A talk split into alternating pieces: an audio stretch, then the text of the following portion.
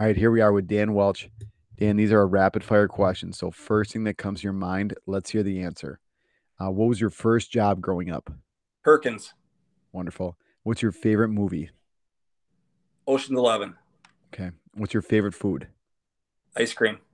Man, you are rapid fire here. Some people take forever. This is rapid fire. I love it. Next one. I like this one. Your favorite musical artist or your favorite musical artist you like to listen to when you're working out? M&M and Springsteen. All right.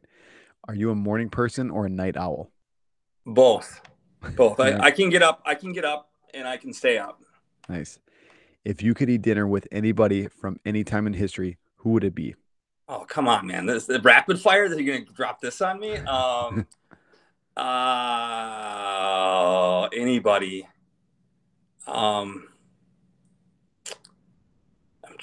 Shoot, this is not, I'm not handling this well. Alexander Hamilton would be pretty cool. Okay. What about your favorite professional athlete, current or former? Brett Hull. Okay.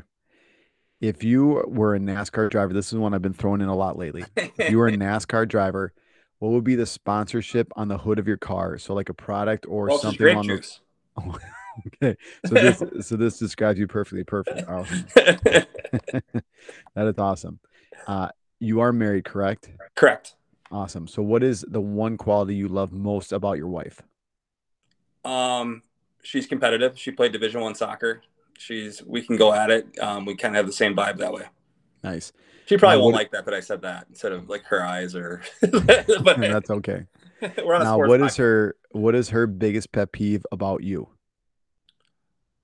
Probably not closing cupboards. Yeah, there's a lot.